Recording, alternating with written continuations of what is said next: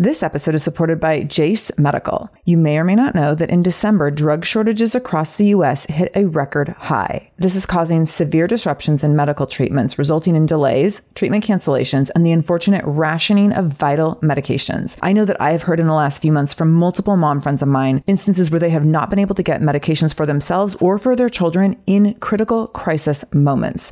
This is so, so scary. I know I've had friends with their kids having seasonal flu cold symptoms, struggling to breathe, and they're at urgent care and unable to get the antibiotics that they need because of these shortages. This is scary stuff. Most notably, one of the short supply antibiotics is amoxicillin, which is commonly used for so many of our children's illnesses. So here's where Jase Medical comes in. They have the Jase case, which is a personalized emergency medication kit that contains five essential antibiotics that are used for the most common and deadly bacterial infections. And you can also customize your case and add additional life saving medications based on your or your children's family's unique needs, like an EpiPen, for example, something that you would never want to be without, would never want to have to run from pharmacy to pharmacy in pursuit of. So if you want to go get these medications and have your antibiotics on supply so that you always have them when you need them in case of an emergency, in case of a disaster, in case of being a, you know, a victim of this drug shortage, Jase Medical will have you covered. All you need to do is go to jasemedical.com and enter the code shameless at checkout for a discount on your order. That's promo code shameless at Jase Medical, J A S E medical.com. jasemedical.com, code shameless. This is the Shameless Mom Academy, episode 97. Show notes for this episode can be found by going to shamelessmom.com and clicking on episode 97. Welcome to the Shameless Mom Academy. I'm your host, Sarah Dean, and I'm here to give you and other passionate, dedicated moms the tools you need to bridge the gap between motherhood and living the life of your dreams. I'm also here to help you be a little more shameless every day. Because if you aren't building a life you're extraordinarily proud of, what kind of legacy are you building? So let's dive in. Welcome, friends. I'm really excited to talk to you today because today I'm going to be giving you all the details of the Women's March on Washington. So, I got to do this last weekend and it was amazing. It's really, really hard to put into words what the whole experience was like and how meaningful it was and how significant it was.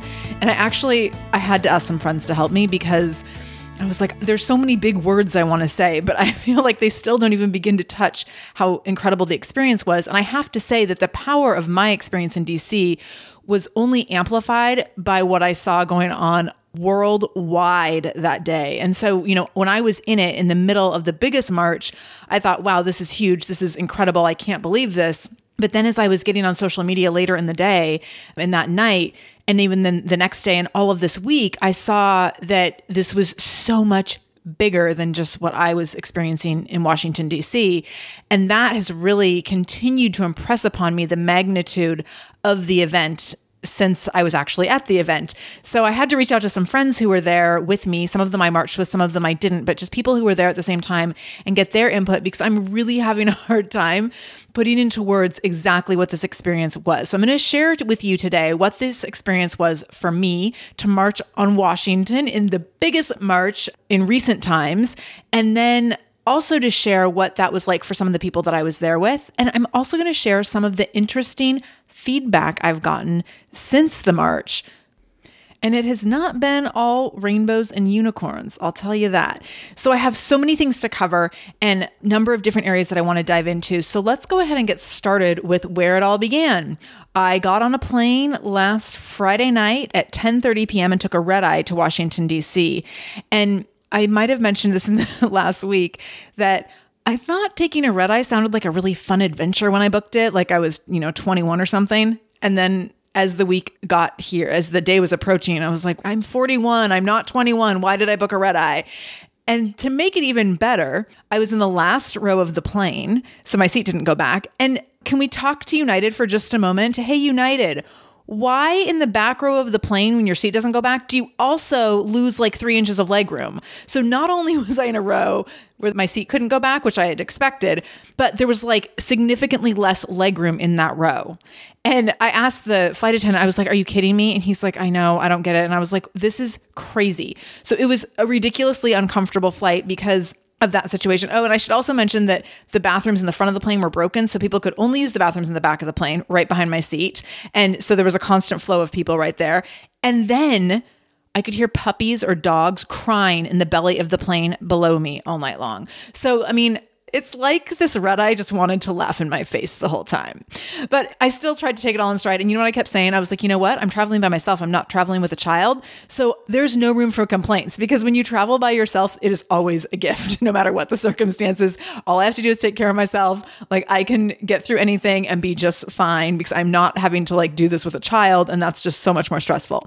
So we got off of our flight. I was flying with my friend Dana we got off of our flight like 6:30 in the morning and went straight to the hotel where we were staying. We couldn't check into the hotel yet because they didn't have rooms ready at 6:30 in the morning. So we were able to check our bags and then we had to go to the hotel bathroom to get ready with about I don't know 20 other women who were doing the same thing.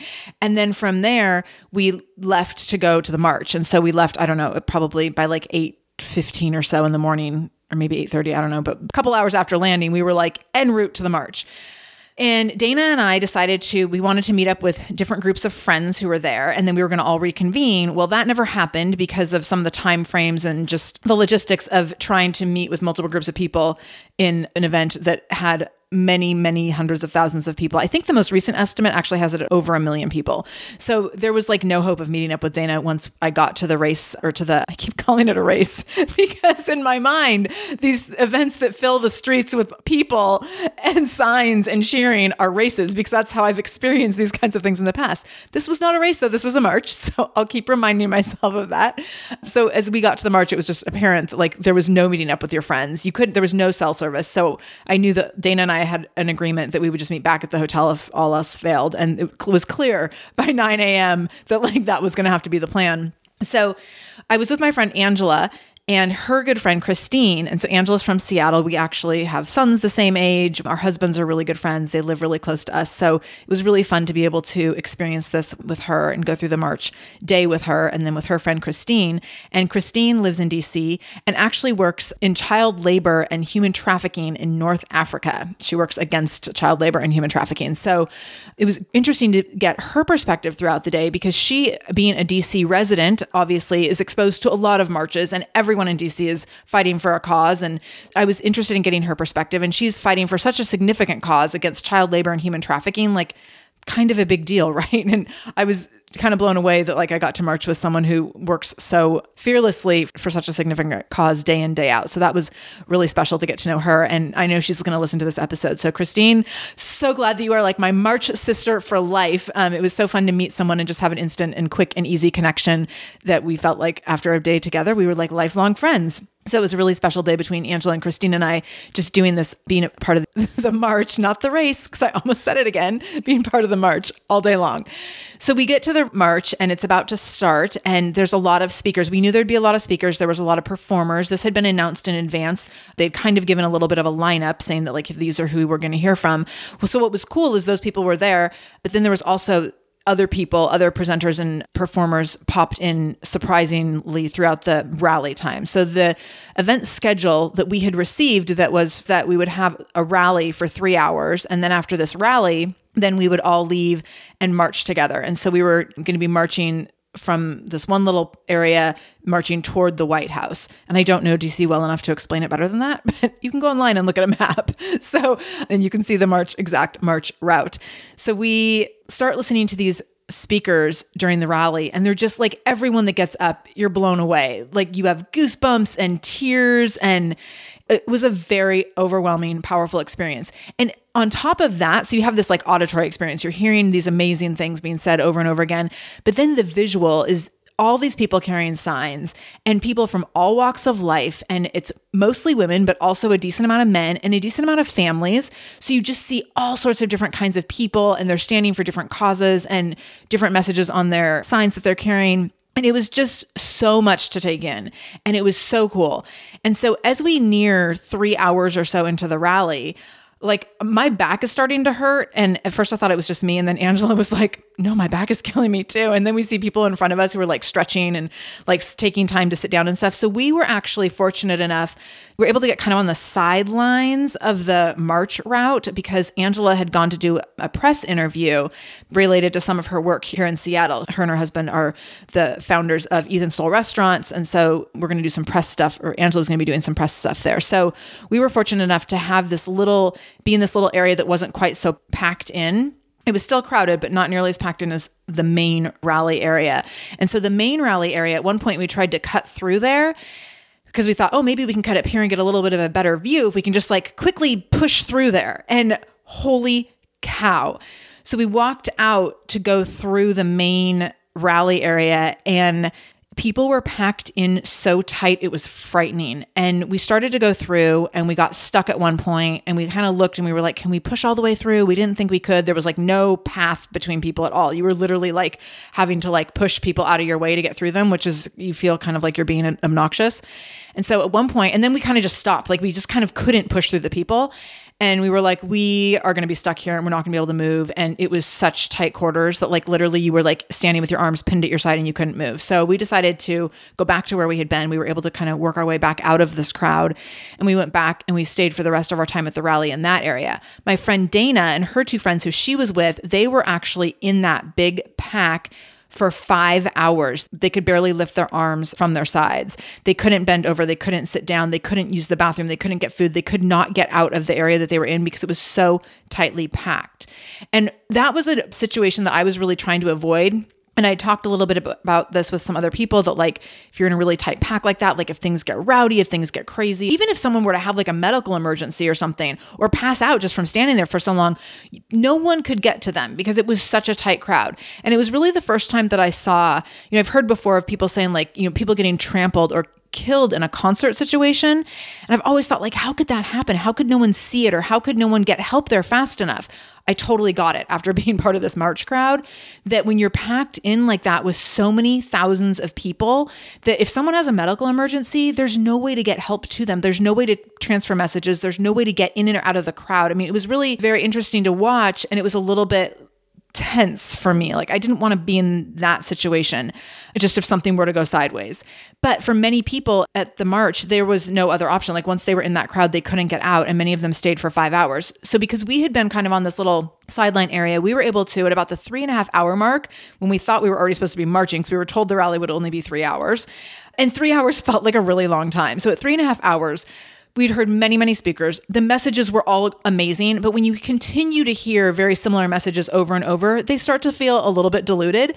And when you're starving and you have to pee, the messages get a little even more diluted.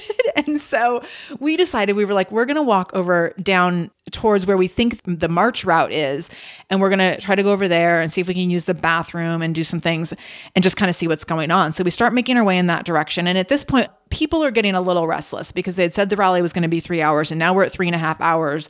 People are uncomfortable. Like that's a very long time to stand. It's actually fairly cold outside if, when you're not moving. So it wasn't like horrible winter conditions, but because we weren't moving, it was fairly cold although those people that were packed in were plenty warm because I'm telling you when you were in the packed areas you did get a lot of body heat so we decided to move out of our area. We find bathrooms. We actually found they had food trucks. So we went to like a no line food truck and we still waited, I think, like 40 minutes or something for food. Like, so most people did not eat or pee that entire day. And my friend Dana told me later that day, she was like, I had a bar in my pocket. That's like the only food that we ate the whole day. She said that they never peed. Like, she never peed the whole day. So I don't know what people did who actually were like in that crowd and had to pee. I guess, I don't know if they peed themselves. I don't know what they did. So the people that were in the main main part of the rally who could not get out. They were there for five hours. What happened in that five hours is amazing speakers, amazing performances, surprise performances by Alicia Keys, by Madonna. Madonna came out. I missed that because that's that happened when we were over and getting our food. And lots of other speakers. Michael Moore gave a great speech. I'm trying to think of who else we saw speak. Who was um, Ashley Judd gave a really passionate, powerful speech. Who else? There was other so there's some other celebrity speakers, none of whom come to mind right now. I will say Senator Harris from California was amazing. She was one of my favorites. And then there was little Sophie Cruz. And I'm going to talk about Sophie Cruz a little bit later in this episode because of something that Angela shared with me. So I'll hold off on that. But she was a six year old who presented, who was a speaker at this event, and she blew everyone away. And that was probably my most tearful moment. And then there was other people. There was a woman who had been incarcerated for over 20 years, and she got up and she shared a little bit of her story. There was you know, Muslim American women who got up and shared their stories. There was all sorts of people from different backgrounds getting up and talking about what their experience experience had been to be a woman in different parts of American culture. So it was really, really fascinating. So at three o'clock, the march begins. And I will say, and you'll hear when I talk about Christine's experience in a little bit, you'll hear like we were a little weary at that point. Luckily, we had gotten actually I would say our weariest point was probably around 1:30 to 2 p.m. where we hadn't had any food. We had to go to the bathroom. Like no one was moving anywhere, so we didn't even know what to do. We didn't know when the march was going to start. And the march had an app that had a forum and there was a lot of like very confusing things being posted on the forum that were like the crowd's too big the march has been canceled and then the next person would be like there's people spamming this site saying that the march is canceled and it's not and so like we didn't even know we were like, is the march canceled? Is it not canceled? Like there was kind of all this conflicting information. But what we could see once we got to that food truck and could see beyond the rally area, we could see that, you know what, this march is happening no matter what. I think it's likely that the city tried to stop the march because it was so much bigger than they expected and they didn't have the street capacity to handle the crowds. But too many people had already descended upon the city and they couldn't really turn them away. There was too many people. So what ended up happening is the march route, which was supposed to be like one street, ended up being three different streets running parallel to each other, packed as far as the eye could see in any in either direction. And then three streets ended up marching and people just kind of filtered in over the course of a few hours. People filtered from the rally into the march route on multiple streets and ended up going from there toward the White House and then people kind of dispersed from there. This episode is brought to you by Seed. Did you know that supporting your health can be as easy as taking two capsules a day?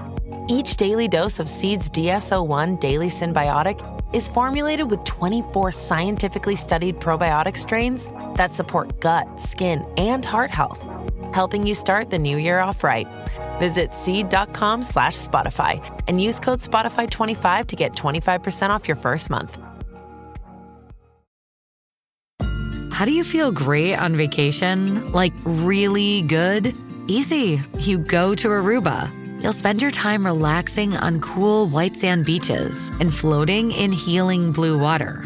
You'll immerse yourself in natural wonder and find your center on an island where things move at your speed. You won't just feel great, you'll feel relaxed, renewed, and ready for life. That's the Aruba effect. Plan your trip at aruba.com.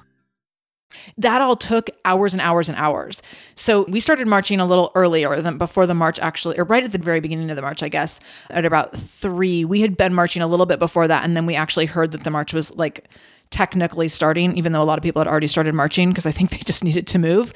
So we started at three and we marched for a couple hours. And I think, I mean, the march itself was like um, maybe a mile and a half. Like it wasn't a ton of miles, but it took you a couple hours just to get through the crowd. Um, you were moving at a slow pace. And what was cool as that was happening is that there was all sorts of like, there was chanting and people talking to each other and making friends and taking pictures. And it was just this amazing, amazing show of solidarity. And, you know, people were marching for a million different reasons. And some of it was very, you know, pro women's rights and pro choice and funding Planned Parenthood.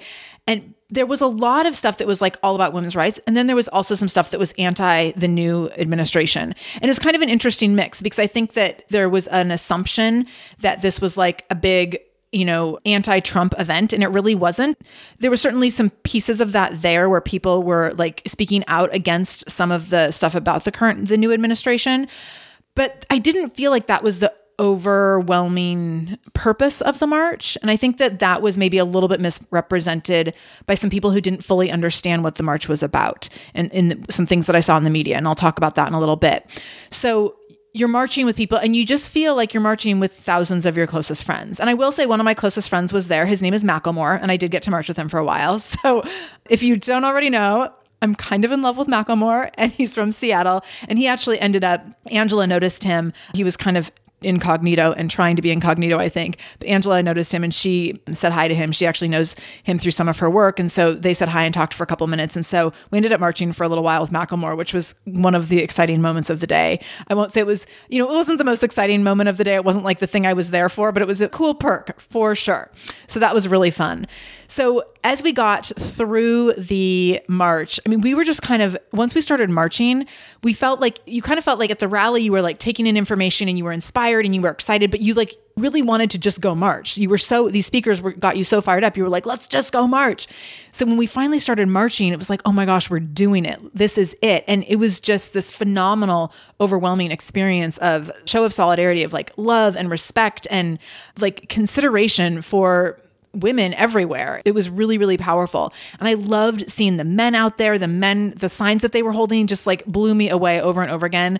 Men standing up as feminists and just really, really cool stuff. The kids and the families were just adorable. One of my favorite posters, I saw this little boy and he was in a group of people. They were probably like around 10 years old and they were all wearing rainbow tutus and rainbow knee high socks. And this little boy is holding this sign that says, My twin sister should have the same, should have equal rights as me.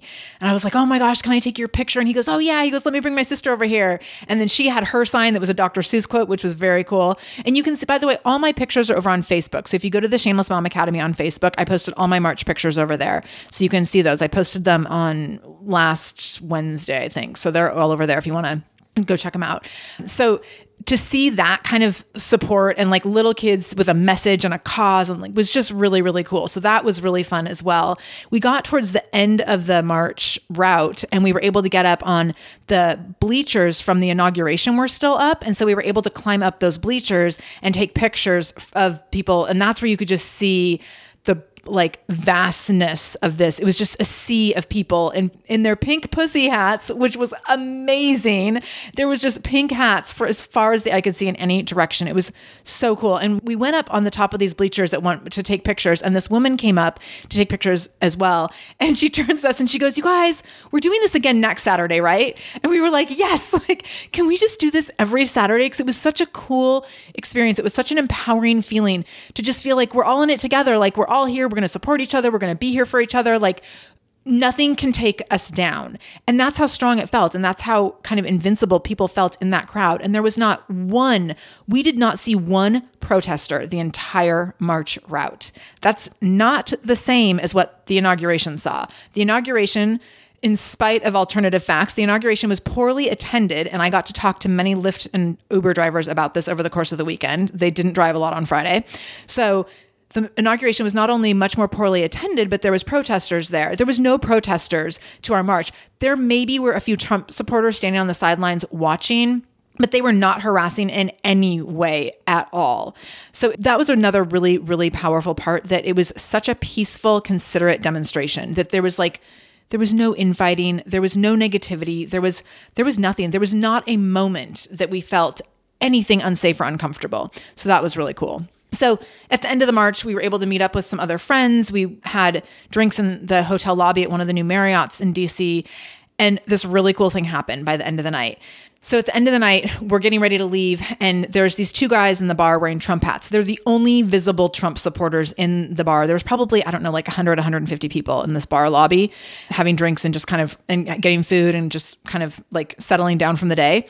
And at one point, we kind of crossed paths with these guys once before because there'd been this young boy, I say young boy, who's probably like 14 or 15. He had been in there and he was clearly, I believe, like very religiously indoctrinated. And he was trying to come share his knowledge with us and trying to share with us, like, why the nasty women movement is so offensive. And he was definitely doing a little proselytizing and his brother was there watching him and we think that he was like in training and it was a very interesting scene. So these two trump supporters while that was happening had gone over to talk to security about this this young boy.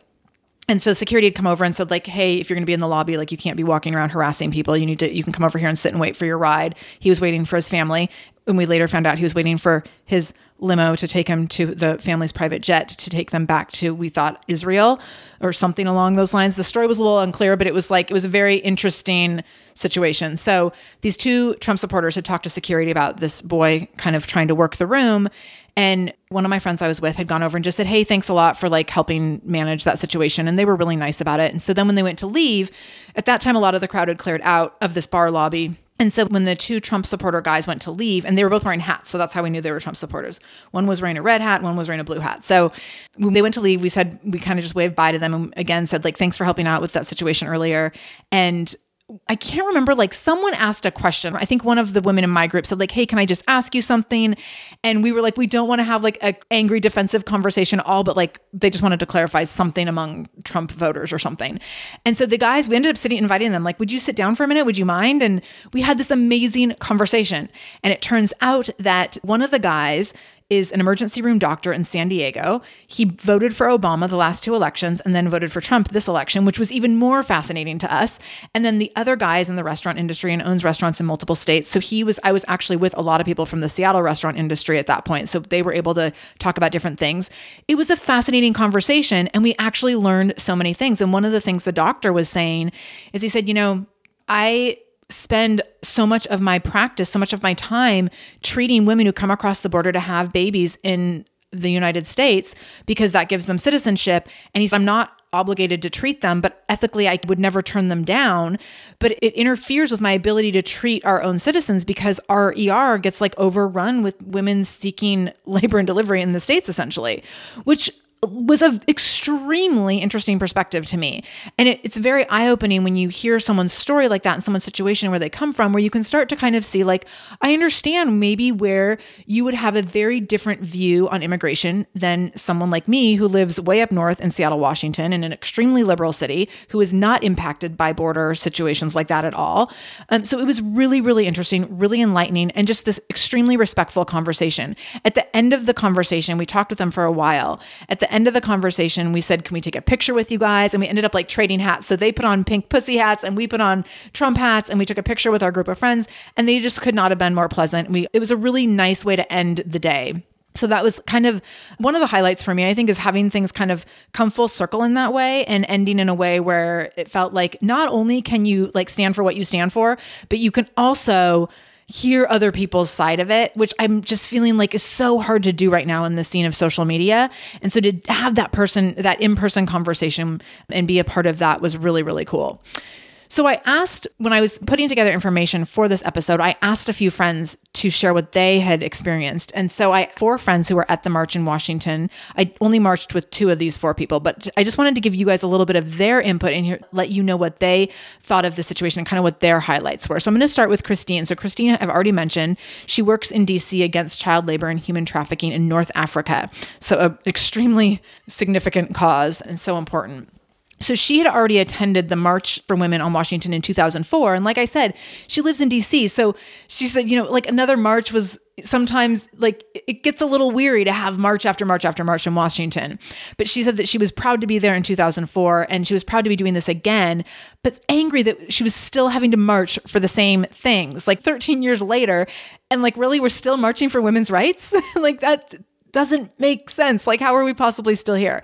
But also, she acknowledged marching for the gains that have already been made for Americans, for gains made for Americans workers, for paid leave and a raise in the minimum wage, marching for immigrant rights like her husband, who is a Muslim, marching for our children and our children's future, marching for our barely adequate health care, but at least we have health care, but marching for the barely adequate health care that we had secured through the Obama administration marching against corporate interests, especially the oil companies, and then just being able to connect with new people throughout the march process. So those things were all really significant to her. She did go on to say, and she emailed this to me, that like after hearing a lot of the speeches and talks, we did start to get a little bit weary and we did start to just want to get moving and we needed to pee and we needed to eat.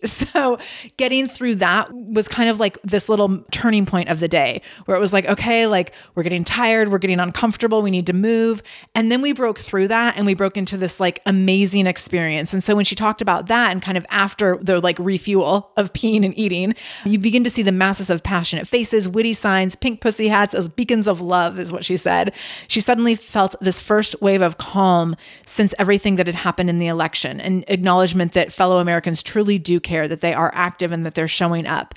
And this giant mass of people, as long as the eye can see, smiling back at each other with love and hope, which is seriously how it was. Like every time you bump someone, you're like, oh, excuse me, oh, sorry. And everyone was just like, no, no, no, you're good, you're fine. Like, all day long you have these conversations with people just like because you're constantly bumping people but just these little tiny moments of contact that really made you feel connected and also, Christine acknowledged that if we can hold on to this, then maybe in holding on to each other, we can hold back the terror of ignorance and fear that the current administration is really, really trying to impress upon us. And maybe that we can make it through the next four years without compromising our integrity and hopefully begin taking daily actions, which was such a big point in the rally of taking daily actions to ensure gains are made for humanity and for our environment as we move through this administration. So that was Christine's take on it. Angela, when I asked her her favorite moments, she said that her most powerful moment was when we were standing up on the bleachers looking down Pennsylvania Avenue. And she saw the sea of people as far as we could see in any direction, knowing that the exact same sea of people was on two adjacent streets, filling the whole downtown area of DC. And at the same time, people were marching through the streets of our city in Seattle and across the country realizing that the significance of that made her presence and her voice feel heard and it felt so empowering to be part of something bigger than herself and then she mentioned little sophie cruz I'm probably I'm like tearing up just thinking about little Sophie Cruz. So I'm going to put a link to this video. This is Sophie Cruz's speech. It's a 3-minute speech where she talks first she says it in English and then she says it in Spanish. Sophie Cruz is a 6-year-old daughter of undocumented immigrant parents. And undocumented parents are slightly terrifying. Sophie and her sister, her sister's a citizen. I'm not sure if Sophie is or not. I, I'm not sure if she was born here, but her sister is a baby and a citizen. So Sophie gets up and actually, I did a little bit of research on Sophie. So she actually is at six years old, the winner of the Define American Award for Activist of the Year at six, you guys. So you have to go watch this speech. She speaks like an eloquent adult, and she's six. And she's talked about what Angela mentioned is the moment that she told the other little kids to let us fight with love and not be afraid because we are not alone. and that's when Angela said, I lost it. No, I'm losing it. Just reading her words. So, yeah, that's like the moment where I think, and that was at a time in the rally too, where we were like, okay, I'm getting a little tired. I'm ready to move. I'm a little uncomfortable. And then this little six year old gets up on stage and you're like, you know what? I'm not so uncomfortable. I think I'm good. Like, I think I can push through these moment of discomfort because wow, like Sophie Cruz and her family, they have a lot of fear and they have every right to, but they're not letting that shut them down. They're not hiding behind that. They were all on a stage. She was on a stage with her whole family. They are not hiding from their situation they are fighting and they are showing up and they're marching and they are being heard. So, my friend Dana, who I flew down with and spent the rest of the weekend with, she told the story and she told it a few times over the course of the weekend as we were with different people. And every time it was like a goosebump moment. So, her favorite moment of the march was seeing this little grandma being pushed in a wheelchair. She was somewhere in her 80s or 90s and making sure that as she was being pushed in her wheelchair that her feet were hitting the ground so that she was literally physically marching to the best of her ability. She wasn't just letting someone push her through the crowd. She had her feet on the ground. She was hitting the pavement. She was pounding the pavement with the rest of us, which I just love how meaningful and significant that is as a story, but also what that must have felt like for her. So, so great. Dana said she was so fierce and so inspiring. Then I have my friend Beth. So, Beth's favorite moment, this is my last little share here. So, Beth is one of my colleagues here in Seattle. She's the owner of Running Evolution. So, we do, we sometimes collaborate on fitness related things in Seattle. So, Beth talked about just being in such a crowd and not feeling a tiny ounce of fear was so amazing for her. But she talked about walking by the US Treasury office and seeing the faces of the white men on the building on the 10 20 and 50 dollar bills and they're on huge banners and then next to them is harriet tubman who's now on the 20 dollar bill and I didn't was not part of this because this chant did not happen when I was there. So I was so excited to hear the story. So as they're walking past that building, they're walking past all of these men's faces on the building. People start chanting Tubman, Tubman, Tubman. And the sounds are echoing off these historic buildings like our forefathers were repeating it back to the people. So, oh, Beth, that gives me goosebumps. And thank you to Beth and Dana and Angela and Christine for sharing those moments because we all got to see and experience different things, even if we were right next to each other or if we were separated in the masses.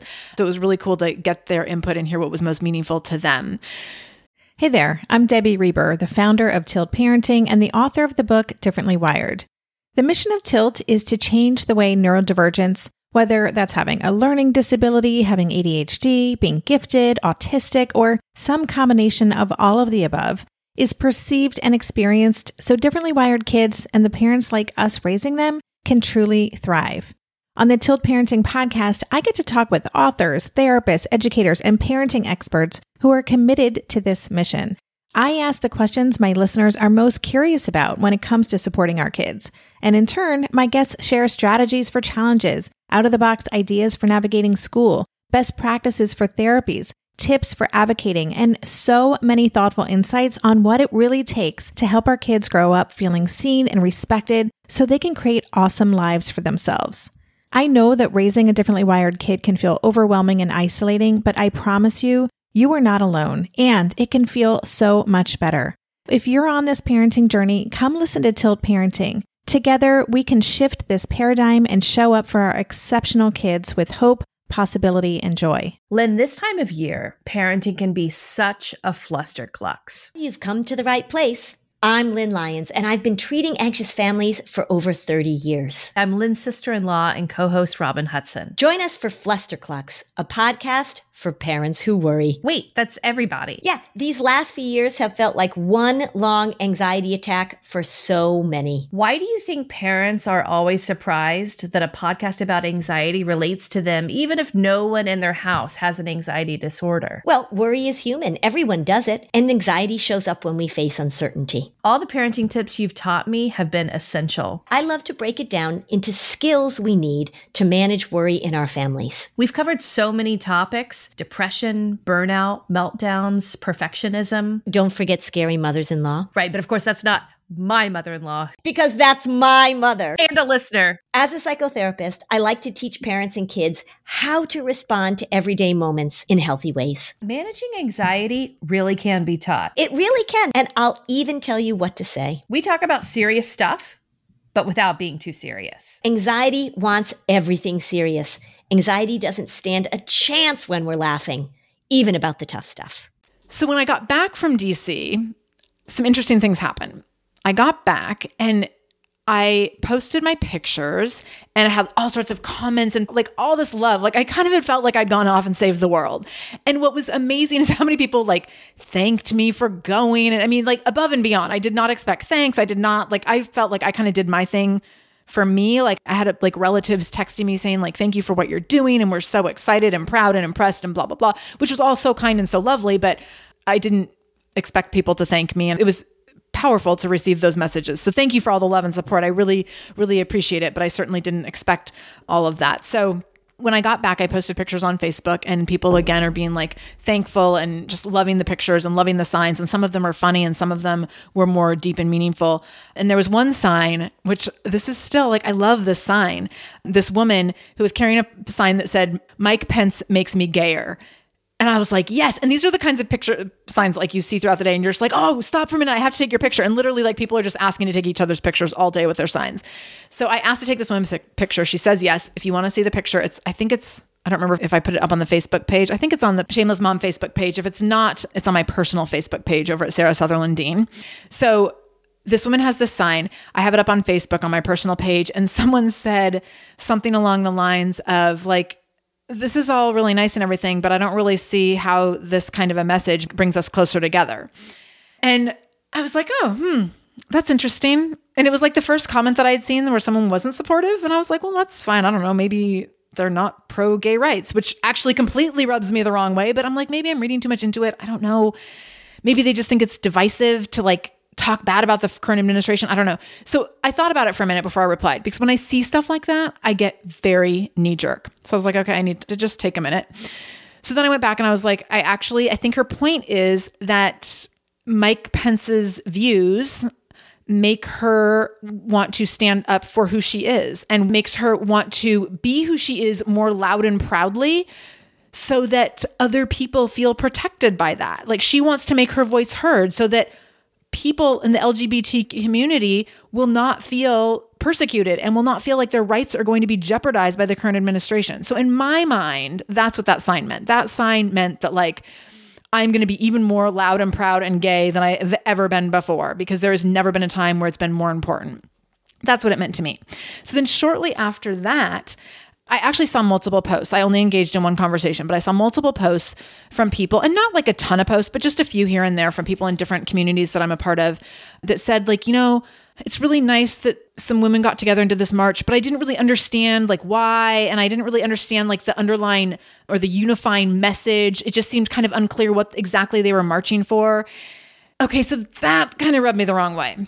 So what was interesting is a person posted this on Facebook. It's his personal page. He posted he said, you know, I've been raised by strong women. I've seen women who have like made amazing lives coming from places of, you know, significant challenges and significant like, you know, lack of resources. I've seen women go from like homeless to millionaire and things like that. So like and I totally agree. There are many, many women who have made amazing, amazing lives. And there's no reason that women can't continue to do those things. So I see his point, and I also see he did a really nice job acknowledging his mother, who is a very strong woman in his life and who had, you know, really overcome some adversity to get where she was. And so fantastic. So he said, he said, I, don't understand.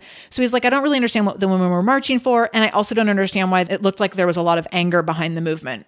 So I commented and I said, well, I'm really sorry that you interpreted anger behind that because I was actually in DC and there was like zero anger. There was no anger. It was just women marching in solidarity for women's rights and for like, you know, LGBTQ rights and like all these other things, reproductive rights. It was like very positive. It wasn't an angry march at all. So then he goes on to say, I think I just left it at that. So then he goes on to say, I was actually just at an event yesterday with 300 women entrepreneurs who are all extremely successful. He's like, I just don't see how women are being held back in any way anymore. And that's where I kind of lost it. So I kept it like very cordial. But I was like, okay, so like I can't just leave that. And so I was like, oh, again, like that's great that you know you were with these women, these 300 amazing women. I'm sure they're all really fantastic. They're actually probably I didn't say this, but I was thinking like they're actually probably women who I would love to hang out with. But here's the thing about 300 women I had to do some research because, you know, I love some good number crunching. So in 2014, there was 125.9 million women. So that's fantastic that someone got to spend a day with 300 women who are really successful, who have made their lives, you know, who have come from all sorts of backgrounds to live the American dream. 300 women out of 125.9 million women it's a negligible amount of the population. It's such a tiny amount. And that's not to say that there's not many, many more than 300 people. But I thought, you know, to say like, but I know these 300 women who are so successful, like that is no depiction of where women stand today. And that's an ignorant thing to say and to say that like well i just know all these women who have come from really from struggles you know to make it on their own that's fantastic but the reality is there's a lot of ways that women are still being oppressed. And it's so subtle that a lot of people, women included, don't notice or think it's an issue. So I had to do a little bit more research because we have an opportunity here. We have an opportunity within this march, within the biggest movement ever in US history in terms of marches around the world, in terms of one group marching for one cause. We have an opportunity here to be seen as equal more than ever before in most circles. And we already do in most senses, we already are seen as equal. I totally agree. And I think that that's what, what this guy was saying is that, like, as far as he's concerned, he doesn't see it happening. So I understand because I don't see sexism happening. I don't feel limited by sexism. I don't feel limited by my gender. But I also understand that that doesn't mean it's not happening. I understand that I am in the minority, that I don't have any limitations on me because I have maybe a different understanding because I've decided to be an entrepreneur, because I've decided to push myself in different ways than other people. And that does not make me any better than anyone else, but I've just been exposed to different things. And so I feel an unlimited amount of possibility in my life. That is not the norm. That is not what the masses feel in our country. And a lot of women don't feel oppressed but they still get paid less than men. A lot of women don't feel oppressed, but they still can't take paid maternity leave. So just because someone doesn't feel oppressed over something doesn't mean it's not happening. And it is happening. And so what is actually happening and this is good for those of you who have people saying like i don't really understand the march i don't really understand like what are women really fighting for well here's the truth the truth is that we don't have full rights over our own bodies we are losing more likely going to lose them as this administration goes on we're going to lose more and more rights we for sure don't feel safe walking around certain areas at certain times of day. I don't feel comfortable going running in the dark in Seattle. So right there, like my husband doesn't think at all about going running by himself at 6:30 in the morning. Like there is no reason for him to feel like he needs to take Mace, he needs to take our dog, he need like no issues. He doesn't need to worry about staying on the well-lit streets or whether or not he has headphones in. These are all things I have to think about before I walk out my door to go running at 6:30 in the morning. I have to think like what am I carrying? What route am I taking? Do I listen to my headphones? Is that going to put me at danger? Do I go by the zoo park? There's a zoo right by us. Do I like do I go by the park where there's a lot of bushes where I could be like pulled in? And granted, my mind gets a little carried away sometimes, but still, like I do think of these things, and these are things that need to be thought of. Women don't have paid maternity as almost all other developed nations have. We do not have paid maternity leave. Women at one time or another, nearly 100% of us have dealt with some sort of harassment, whether it's been catcalling, body shaming, flippant comments on your body or your looks or your clothing choices. Things like, well, she should definitely not be wearing that. And you know what? It's not just men saying those things, women say them too. We oppress each other because it's so acceptable to make these flippant comments and to have these kinds of attitudes towards women's bodies. We do it within our own population. So, sexism is not only alive and well between males and females, but it's actually alive and well in the way that women treat other women. Our daughters in the United States are first and foremost acknowledged for being beautiful and wearing pretty dresses. Raise your hand if you have a little girl and the first thing that someone says when they meet them is, wow, you are so beautiful, or look at your pretty dress. I really love, you look like a princess. And those little girls love hearing that because they're told that that's like the best thing you can be told. No one goes up to little girls to say, like, wow, look at the Lego tower you just built. I shouldn't say no one. Some people probably do. But by and large, when people meet little girls, the first thing they comment on is a physical appearance or their clothing. That does not happen with little boys. When people talk about little boys, they talk about he jumps off of everything and he's he's strong and he's powerful and he's loud and he's like he does like they talk about all the ways he's powerful. Think about you hear people talk about little boys in ways that show them as powerful and think about the ways that we talk about little girls as just being like subdued princesses. Women in upper management this is according to CNN in 2015. I did research, you guys. So I have like, I can give you links if you want them. So, according to CNN in 2015, women in upper management only accounted for 14% of upper management jobs in this country. So 86% of these jobs were held by men, 14% by women. 4% of the CEOs in Inc. 500 companies in 2016 were women, according to Fortune magazine. 4%. That means that 96% of CEOs in Inc. 500 companies were men. We rank 45th in the world for women's equality. When you put together, there's like multiple scales that they use to rank this. We rank behind Cuba, behind Rwanda, behind Jamaica, and behind the Philippines. And we're a developed nation. In terms of pay, women in the US, white women make 82 cents on the dollar compared to men. Black women make 65 cents on the dollar. Hispanic women make 58 cents on the dollar. So this averages out to 68 cents on the dollar that women make compared to men.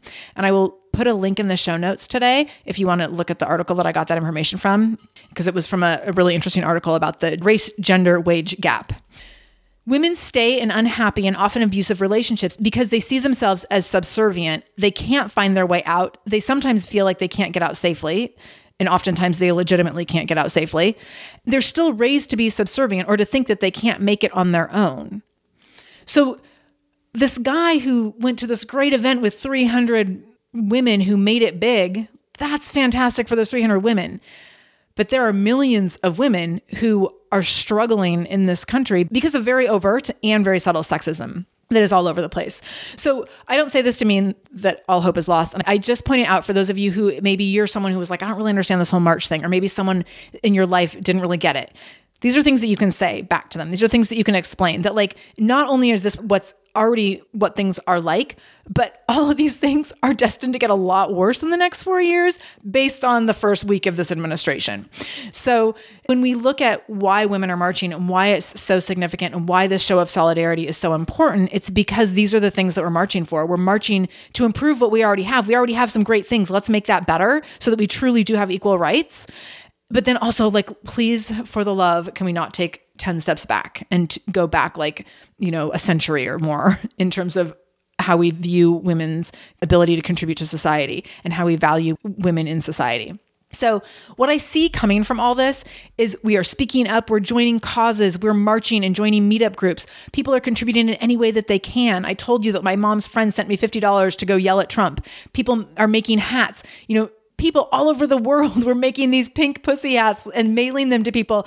No one was charging money for them. People weren't selling. I mean, maybe somewhere here and there people were selling them, but like all of them that I saw, it was like friends of friends making them and like, hey, I'm going to make 10. Like, can you give them out to people? This was like this people contributing in any way that they could just to be part of something because they wanted to show their support if they couldn't actually be there to march.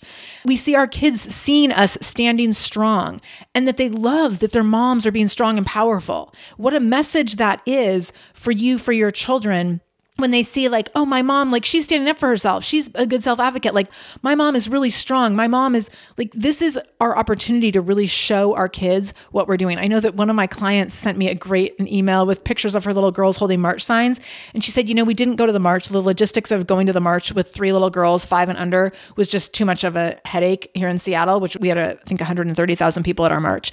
But she said we went up to one of the parks near us and we had our signs and we like walked around the park with our signs and we took some pictures with our signs and like that was their that was what their family could do that's totally enough. Like nothing is too small. So you don't have to do these like grand scale things. You don't have to get on a plane and fly on a horrible red eye across the country like I did. Like you can do things that are more appropriate and suitable to you. And that's totally fine. So people are standing up. There was a global movement last week. Global. Huge. Like people in France, hundreds of thousands of people in Europe marched for us, for American women. So, to anyone in Europe, thank you so much. Much appreciated. I would love to think that if Americans ever had the opportunity to march for you, that we would. And I have to say, honestly, I'm kind of blown away by the global support. And I would love to think that we would do the same. And I'm not sure that we would. I, I was kind of blown away. I said that to my husband. I was like, wow, like, does our country march for other countries? I'm not sure if we do. I think that we did during Vietnam. I'm not sure that we have since. So it also, I feel like, is an opportunity for us to like look at other things that we stand for on a global level. Like, what are we doing in terms of how are we supporting people in Syria right now? Things like that. Like I've actually been thinking a lot about that this week. In fact, we've decided that like we would really love to when we donate all of our baby stuff, which is going to be a significant thing at some point in the near future probably that we would love to donate all of our baby stuff to a Syrian refugee family because it would be like one little thing that we could do to help someone else who's so impacted by some of the global atrocities going on. So, my overarching feeling after everything in the last week and after having such an amazing experience at, at the Women's March in Washington is that this is hopeful this is positive and this is powerful. There's so much power in solidarity. So, for everyone who's listened to my experience over the last couple weeks, as I've talked to you before the march and now after, and who's followed me on social media and sent messages and sent love, thank you, thank you, thank you. And then to my fabulous, adoring friends. Um, I love you so much, Angela, Christine, Dana, and Beth. Thank you for sending in your information to help contribute to this episode. And to all the women and mamas out there, no matter what you're doing, keep doing it. Find ways that you can be heard, find ways that you can do little things here and there. There's no shortage of action steps that take just minutes a day or minutes every other day or whatever you can squeeze in. And as we move forward, continue to do what you can as you can. Let yourself get a little bit uncomfortable. And no matter what you do, make sure you do it shamelessly. If this is your first time listening to the Shameless Mom Academy, please join us every Monday and Wednesday for new episodes. You can subscribe to this podcast by going to shamelessmom.com forward slash review and clicking on the subscribe button. I can't wait to have you back here in a couple days for the next episode of the Shameless Mom Academy.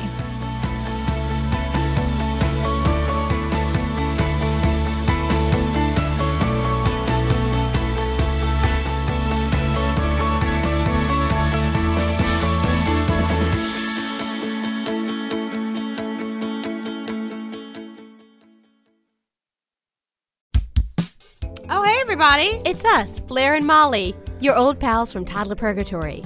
Two moms who are also actors, who are also creative beings, who sometimes feel stuck. And this is our new podcast, Unsticking It with Blair and Molly. What happens when your creative spark just seems to disappear? Gone. Poof. Bye. See ya. What happens when life gets in the way of your creativity instead of nourishing it? That's what happened to Molly and me. We felt like the thing that drove us creatively stopped working and impending doom had in fact impended. Totally. So we decided to do something about it. And that was steal ideas about getting unstuck from the most creative people we can find. We talk to guests about how to break through the mucky, gluey, sticky wall that can get between you and your creativity. We hear about their journeys, their successes, their challenges, and even their bougie coffee shop orders. And we're not just talking Bob Ross type paint on paper artists here, though we talk to them too. We're talking to actors, creative directors, dancers, and people who are working hard to be their best creative selves in a world that can sometimes feel real uncreative. We all have something to teach each other, so let's steal their ideas together. Join us, won't you, as we deep dive into how to unstick ourselves from the life gunk that can get in the way of our creative freedom. Pandemics, school calendars, world events, lack of sleep. Oh, get out of their life gunk. And let's get back to your best creative self. Subscribe to Unsticking It with Blair and Molly. You're not going to want to miss an episode. Unsticking It with Blair and Molly, because sometimes life sucks.